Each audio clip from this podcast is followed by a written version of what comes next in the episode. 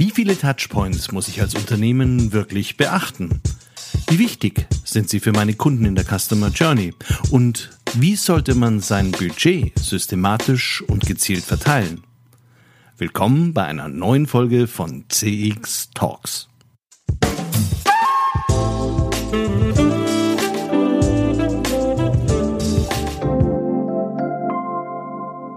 Hallo und herzlich willkommen bei CX Talks. Mein Name ist Peter Pirner vom IZEM und ich freue mich sehr, dass Sie auch heute wieder zuhören.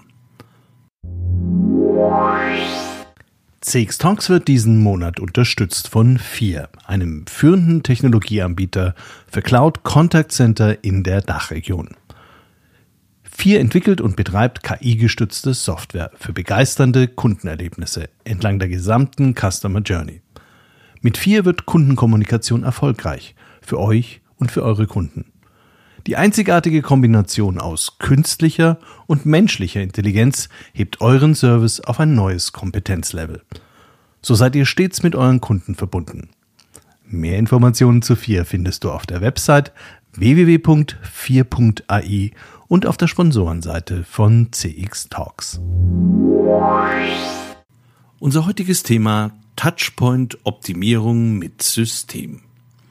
Haben Sie eigentlich eine Vorstellung davon, an wie vielen Touchpoints Ihr Unternehmen eine positive oder negative Kundenerfahrung schafft? Website, klar. Das Erscheinungsbild unserer Filialen, sowieso. Die letzte TV-Werbung, wer sich's leisten kann. Der Mitarbeiter in der Service-Hotline, ganz wichtig. Wenn man sich mal in Ruhe hinsetzt, fallen einem spontan bestimmt 50 bis 60 Touchpoints ein. Wenn sie durch das Unternehmen direkt beeinflusst werden können, spricht man von Owned Touchpoints. Kann man sich die Touchpoints kaufen, zum Beispiel Werbung, bezeichnet man diese als Paid Touchpoints. In beiden Fällen braucht es Geld bzw. Budget, um eine Leistung zukünftig besser zu erbringen oder eine Kampagne durchzuführen. Daneben gibt es noch Touchpoints, die man gar nicht oder kaum direkt beeinflussen kann, zum Beispiel die Weiterempfehlung durch Kunden. Weil man sich diese sozusagen verdienen muss, nennt man sie Earned Touchpoints. Und als wäre das noch nicht genug, wirken die Touchpoints unterschiedlich in unterschiedlichen Phasen der Customer Journey. Zum Beispiel vor dem Kauf versus nach dem Kauf. Und dann empfindet auch nicht jeder Kunde jeden Touchpoint gleich attraktiv. Ein ziemlich komplexes Kuddelmuddel. Dabei geht es um viel Geld, also Budget in den meisten Unternehmen. Jeder Touchpoint-Owner ist gewöhnlich überzeugt davon, dass er und sein Team den größten Wertbeitrag aus Kundensicht leisten. Man ist umso überzeugter, je isolierter man in seinem Silo arbeiten darf. Wer nur einen Hammer sieht, definiert jede Aufgabe als Nagel. Aus Unternehmenssicht muss man jetzt allerdings ganzheitlich und über alle Einheiten und Einzelinteressen hinweg entscheiden. Was fehlt? Ein System, das auf das große Ganze aus Kundensicht schaut und den Wertbeitrag aller Touchpoints zueinander in Bezug setzt. Mit statistischen Methoden kann man dieses Thema zumindest in relevanten Teilen in den Griff bekommen. Touchpoint-Optimierung ist deshalb für mich seit vielen Jahren ein faszinierendes und sehr praxisrelevantes Thema, mit dem ich mich aus ganz unterschiedlichen Perspektiven bereits bei Kanta auseinandergesetzt habe und dies jetzt auch im Advisory Board von Accelerom tue, einer auf Touchpoint-Optimierung spezialisierten Beratung aus der Schweiz. Ich hatte lange mit dem Gründer und Managing Director von Accelerum, Christoph Spengler, diskutiert, ob sich das Thema für einen Podcast wirklich eignet. Es soll ja jeder nachvollziehen können und mit Grafiken kann man in dem Format die Erklärung ja nicht unterstützen. Wir haben uns schließlich doch entschieden, diese eine Episode zu gestalten, in der wir ganz pragmatisch und ohne viel Fachchinesisch versuchen, das Grundprinzip zu verdeutlichen.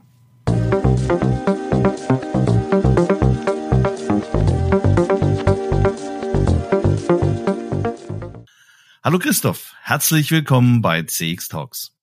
Hallo Peter, herzlichen Dank für die Einladung. Du hast ja in der Schweiz viele Jahre für eine Reihe ganz großer Namen in der Konsumgüterindustrie wie Unilever und McDonald's im Marketing gearbeitet, bevor du nach einer Zwischenstation bei PwC deine eigene Beratung gegründet hast. Was hat dich denn damals zu diesem Schritt motiviert? Ja, das war eine ganz tolle Zeit. Äh, ich durfte da in großen Unternehmen auch sehr schnell Verantwortung übernehmen, habe sehr viel gelernt und äh, ja, und aber in mir schlummerte eigentlich immer der Wunsch, auch etwas Eigenes zu tun, eine eigene Idee zu verwirklichen. Und das hat mich eigentlich an der Selbstständigkeit gereizt und dann kam dann so bei PwC kam so der Zeitpunkt, als ich gesagt habe, ja, jetzt let's do it. In der ganzen Zeit hast du dich immer sehr intensiv mit dem Omni-Channel Marketing und insbesondere mit dem Themenfeld Marketing Touchpoint Optimierung im Rahmen des Marketing Mix beschäftigt. Das werden wir jetzt alles mal in aller Ruhe klären, was das alles ist. Grundsätzlich aber hat sich die Sicht der Marketeers auf den Marketing-Mix und seine Elemente im Vergleich zu deiner Zeit bei Unilever und McDonald's heute sehr verändert? Ja, das ist natürlich eine völlig andere Welt heute als äh, diejenige noch bei, ich sage jetzt mal, Unilever oder, oder eben auch McDonald's. Äh, da ist natürlich ganz, ganz viel geschehen. Es gibt viel mehr Touchpoints. Äh, ich denke aber auch die Kundeninteraktionen haben sich völlig gewandelt. Also Social Media war da noch kein Thema. Da war alles ein bisschen, ich sage jetzt mal Push. Äh, also einfach man schickt was raus und dann das kennt das das kennst du ja noch selber, oder? Da gibt gab es so diese, ich sage jetzt mal Unterscheidung äh, habe ich nie wirklich verstanden, aber ATL und BTL, also above the line und below the line, äh, Marke und Promotion.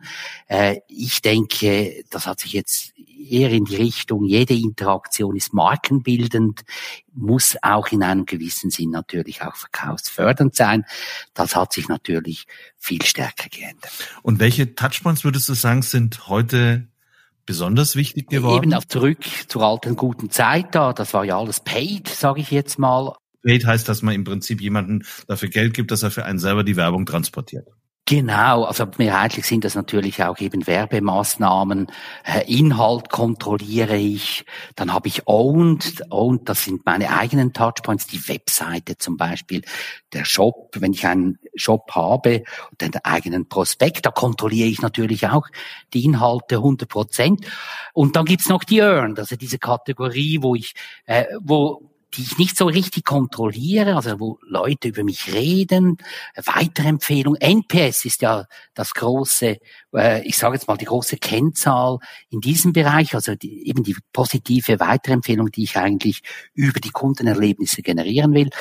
Äh, ja, also heute ist natürlich sehr viel äh, ich sage jetzt mal, in der indirekten Kommunikation äh, ist der Wertbeitrag und bei den Owned. Also äh, ich habe das eigentlich viel stärker über die eigenen Touchpoints im Griff. Mhm. Und gibt es Unterschiede zwischen einzelnen Branchen oder unterschiedlich großen Unternehmen? Ja, also wenn es auch um die Customer Journeys geht, meinst du? Also bei Touchpoints und Customer Journeys, da gibt es innerhalb einer Branche schon ganz große Unterschiede. Denk mal zum Beispiel an eine Versicherung. Also wenn ich jetzt Automobilversicherung äh, abschließe, dann ist das eine komplett andere Geschichte, als wenn ich irgendwie jetzt ein Thema Vorsorge ähm, habe. Oder Vorsorge ist der Berater erstaunlicherweise immer noch ganz zentral äh, oder die Interaktion mit dem Berater.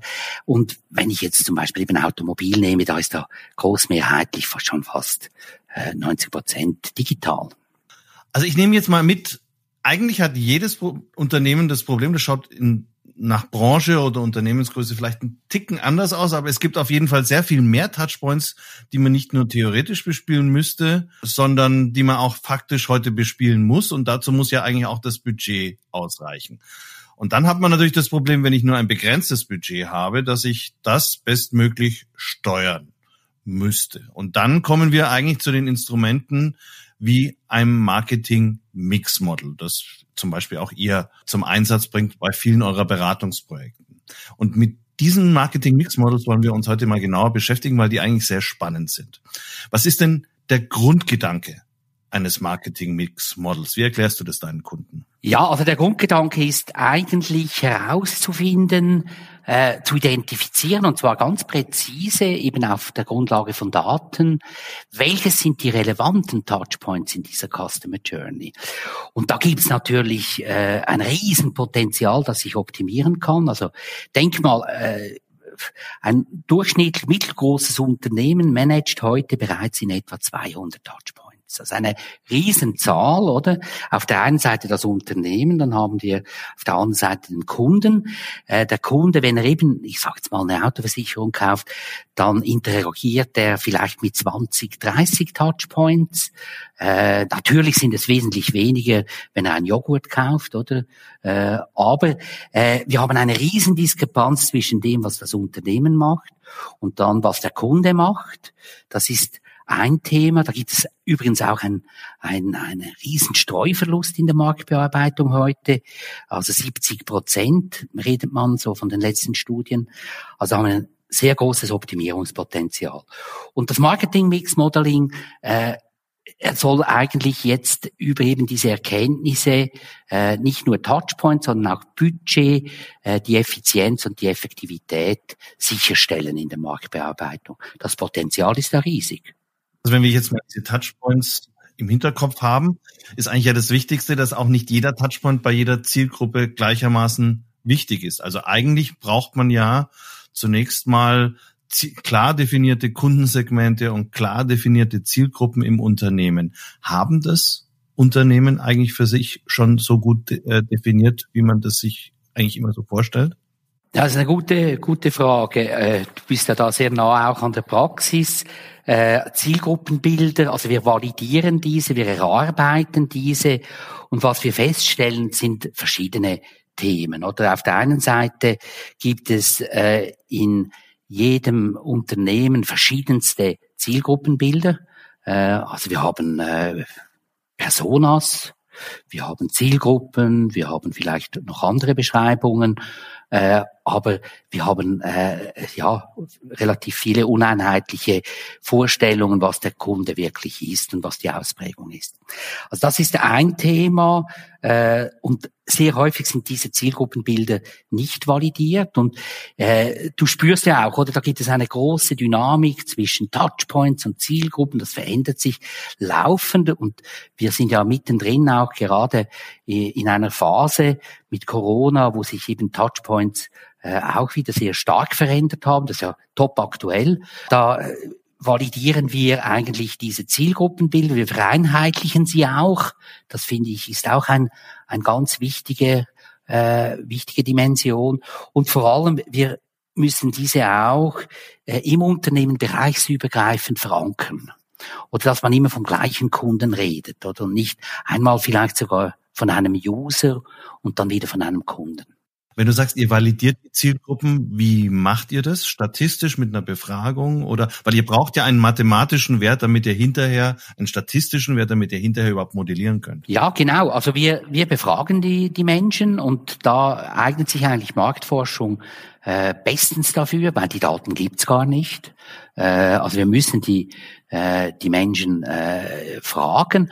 Und wir wollen natürlich auch noch viel mehr wissen als nur Demografie oder Warenkörbe, sondern wir wollen auch wissen, was sind die Befindlichkeiten, äh, was beschäftigt die Leute, was sind die Motive und so weiter. Also sehr viele auch greifen wir aus der Psychologie ab, wenn wir so eine Befragung machen.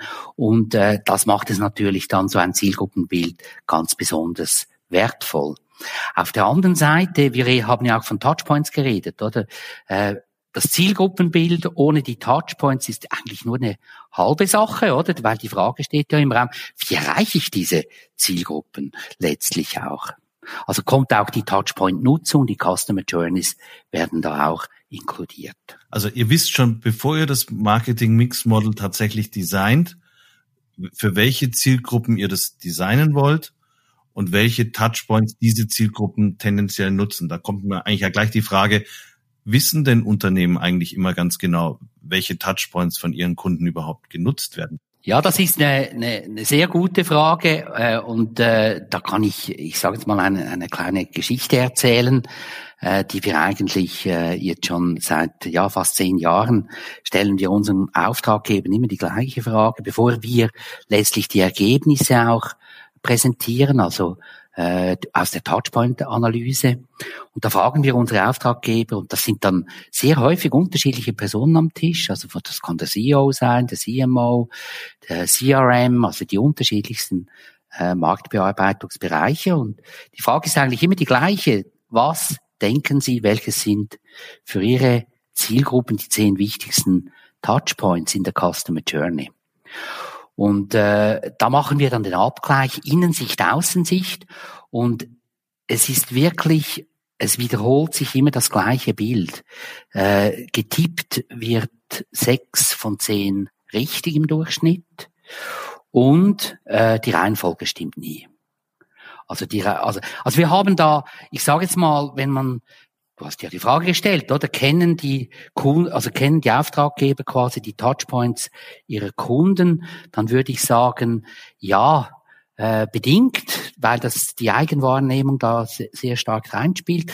Aber auch hier wieder, äh, was ein ganz wichtiges Thema ist im Touchpoint Management. Äh, es ist ja bereichsübergreifend, das Touchpoint Management. Äh, da braucht es irgendwie eben auch dieses Alignment, also dass eben eine einheitliche Sicht auf den Kunden sichergestellt ist letztlich. Ich habe ja die Erfahrung gemacht, dass die Touchpoints, die am meisten außer Acht gelassen werden oder die auch am meisten unterschätzt werden, sind die sogenannten Earned Touchpoints, also die, für die ich nicht bezahle und die ich auch nicht wirklich managen kann, sondern die passieren. Zum Beispiel ein Preisvergleichsportal, das kenne ich vielleicht noch, aber dafür zahle ich nicht im Regelfall. Und da gehen aber sehr, sehr viele Kunden im Vorfeld ihrer oder zu Beginn ihrer Customer Journeys gerne drauf. Es gibt aber auch, was man eben dieses klassische Word of Mouth nennt, das in der Regel eine Weiterempfehlung hat nachweislich natürlich schon eine massive Wirkung normalerweise auf eine Kaufentscheidung.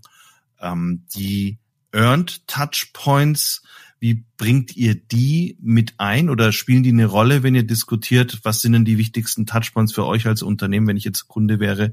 Geht ihr da speziell drauf ein oder ergeben die sich dann einfach in der Studie mit? Ja, wir machen ja eine Inventarisierung der Touchpoints, also was macht das Unternehmen? Äh, dann stellen wir uns aber auch die Frage, äh, was machen die Mitbewerber und das unsere Auftraggeber nicht? Oder was sind ganz neue, spannende Touchpoints, die eben ein Kunde in diesem Kontext auch nutzen kann? Und aus diesem Touchpoint-Inventar bilden wir dann ein Universum. Und dieses Universum fragen wir dann eben ab. Da können wir bis zu 100 Touchpoints in die Befragung mit einbeziehen. Jetzt sagst du, ja, das dauert ja einen Nachmittag. Also wir haben die Methode, haben wir mit der Universität Zürich, haben wir die validiert und das Interview im Kern dauert letztlich zehn Minuten. Also das ist optimiert. Äh, und da holen wir eigentlich diese, ich sage jetzt mal, äh, Dimensionen ab, um dann Aussagen zu machen über Breitenwirkung und auch über Relevanz. Aber zurück zu deiner Frage, ich bin da schon mittendrin in den Details. Äh, ja, wir bauen eigentlich ein, ein, ein Touchpoint-Universum, das weit über das Ökosystem hinausgeht. Und da sind natürlich diese Earned auch mit dabei. Die Earned, äh, was stellen wir fest bei diesen Earned Touchpoints? Äh, sehr häufig sind sie wirklich unter dem Radar. Also man, äh, es fehlen, ich sage jetzt mal Konzepte. Äh, da ist ein Riesenpotenzial vorhanden, wenn man sich beispielsweise auch Gedanken darüber macht, wie können wir systematisch weitere Empfehlungen generieren. Äh, das ist eine, eine, ich sage jetzt mal auch eine günstige, äh, durchaus günstige und sehr effektive äh, Methode, um eben Earned zu nutzen. Äh, und da sehen wir schon, bei Earned ist ein Riesenpotenzial. Im Umkehrschluss, was wir natürlich nicht machen können, wir können nicht Earned ins Mix-Modeling mit einbeziehen, weil wir können es nicht steuern. Earned ist eher ein Ergebnis aus positiven Markenerlebnissen, aber es ist ganz, ganz wichtig zu wissen, wie groß der Einfluss von weiteren Empfehlungen beispielsweise in einem spezifischen Kaufprozess ist. In unserer Diskussion sind wir jetzt da, wir wissen, was sind meine Steuerungsgrößen, wir wissen, wer sind meine Kunden und wir wissen, wir kennen jetzt die einzelnen Touchpoints.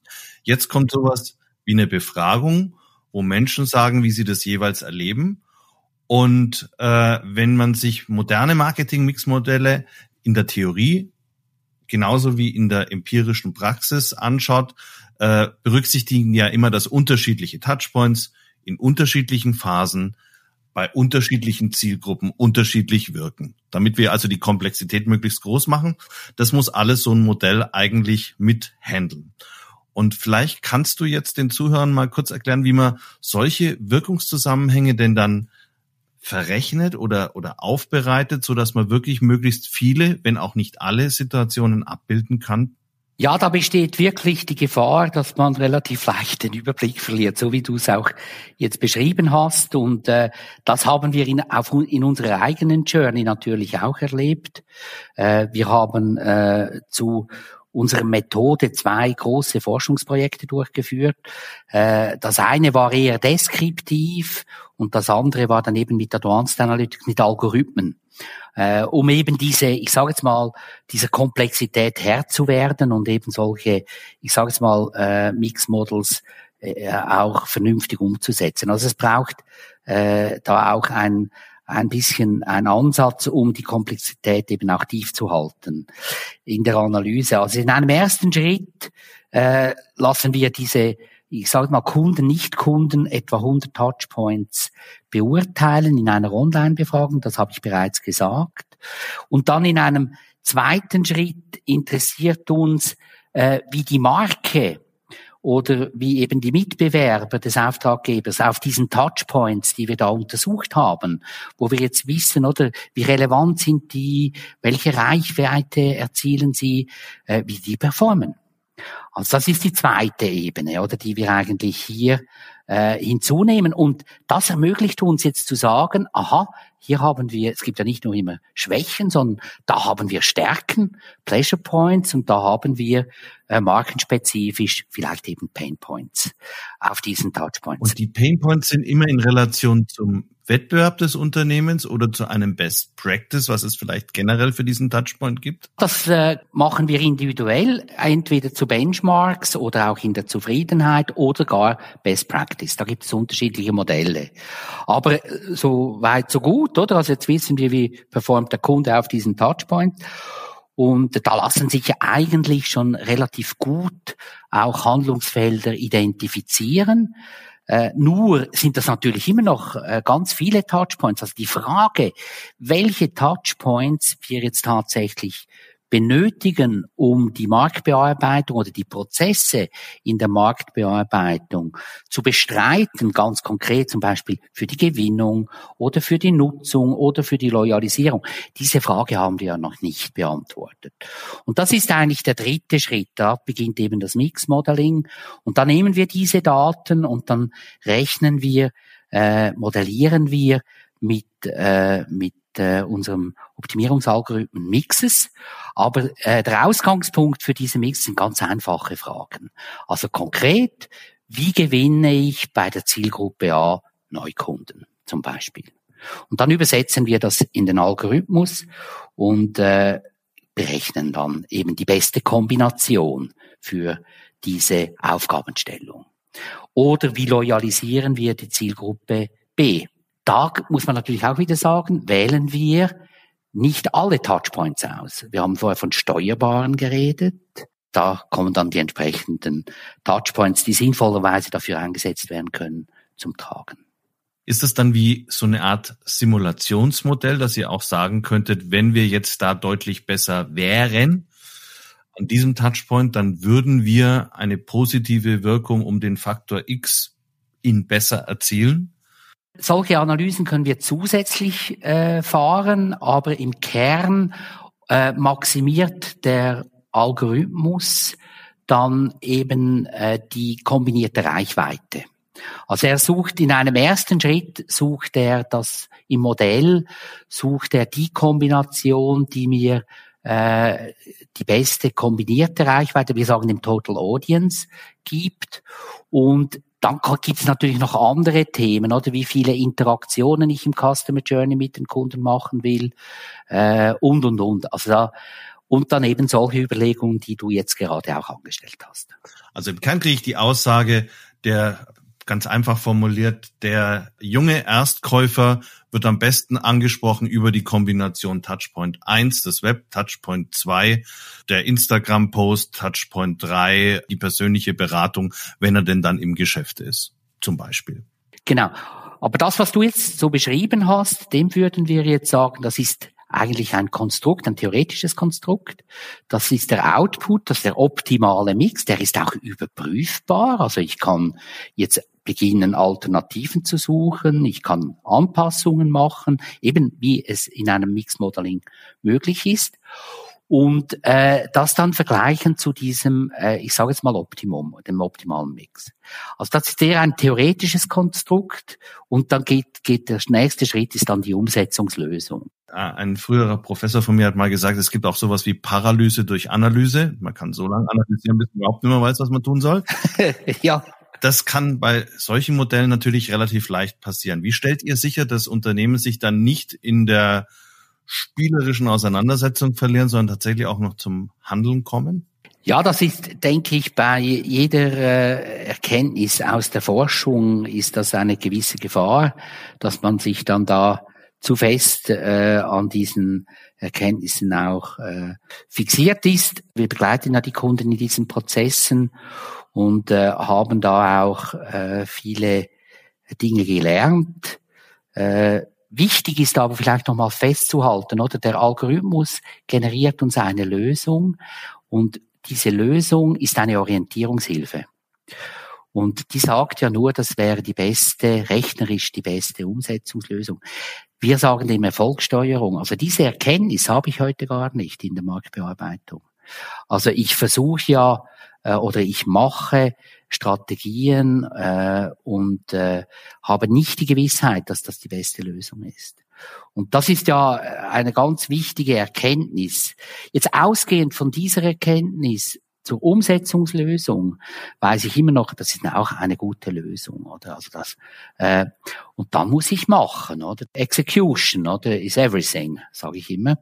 Und äh, die Erkenntnisse, die müssen ja in die Praxis transferiert werden. Diese Erkenntnisse müssen auch bereichsübergreifend verankert werden. Und am einfachsten geschieht dies, indem wir eigentlich einen Aktionsplan entwickeln. Also äh, da haben wir Pain Points, Pleasure Points, wir haben äh, andere Erkenntnisse, vielleicht fehlen Touch Points. Und das halten wir in einem äh, Aktionsplan fest, den wir mit den Kunden erarbeiten. Und ganz, ganz wichtig ist auch, dass man dort priorisiert, weil sonst verliert man sich auch wieder, oder? Also, dass, dass man sagt, okay, lass uns mal auf die drei wichtigsten Dinge da fokussieren und, äh, und äh, ja, eigentlich ein bisschen Mut zur Lücke. Und dann bewegt sich was. Das ist eigentlich unsere Erkenntnis. Dann be bewegt sich was und das heißt meistens, dass eben auch äh, die Performance steigt oder verbessert wird. Aber das ist äh, dann eher äh, etwas, was man eben über Workshops und auch Begleitung der Projekte erzielt und nicht nur über die Erkenntnisse der Studie. Das ist ganz wichtig, weil letztlich äh, sind es die Menschen, die es umsetzen müssen. Der Algorithmus selber macht erstmal nichts. Genau, genau. Vielleicht abschließend ein Blick in die Zukunft, wo wir gerade noch beim Algorithmus wieder gelandet waren. Welche Rolle glaubst du, wird denn Data-Driven Marketing äh, in den nächsten drei bis fünf Jahren spielen im Vergleich zu heute? Also ich denke, da gibt es äh, fantastische Entwicklungen im Moment. Äh, da sind wir aber, denke ich, auch noch ziemlich auf der Lernkurve. Äh, alle oder das ist jetzt nicht, noch nicht äh, alles so ausgereift, wie es vielleicht im Prospekt immer tönt. Smart Data, denke ich, wird viel, viel wichtiger im Sinne von äh, fundierten, äh, belastbaren Entscheidungsgrundlagen. Wir, ist schon viel in Bewegung oder und viel Dynamik. Damit sind wir auch schon am Ende angelangt. Ich bedanke mich ganz herzlich bei dir für die ausführlichen Erläuterungen eines nicht ganz trivialen Themas wie einem Marketing Mix Model bei Fragen können sich die Leute ja jederzeit gerne an dich wenden. Sehr gerne und ich möchte mich auch ganz herzlich bedanken bei dir, Peter. Sehr gerne.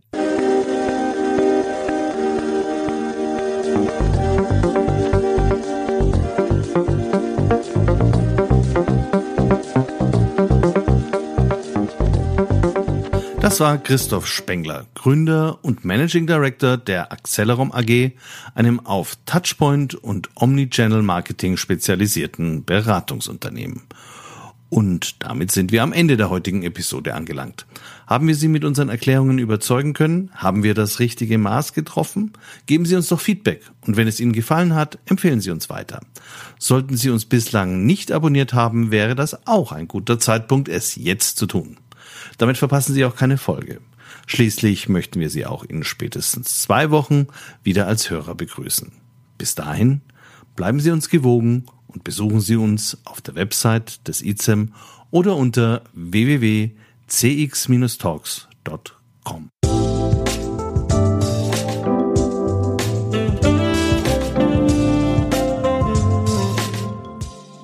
Das war CX Talks, der deutschsprachige Podcast für Customer Experience Management. Abonnieren Sie uns auf Apple, Spotify oder Google Podcast. Empfehlen Sie uns weiter oder helfen Sie mit einer positiven Bewertung.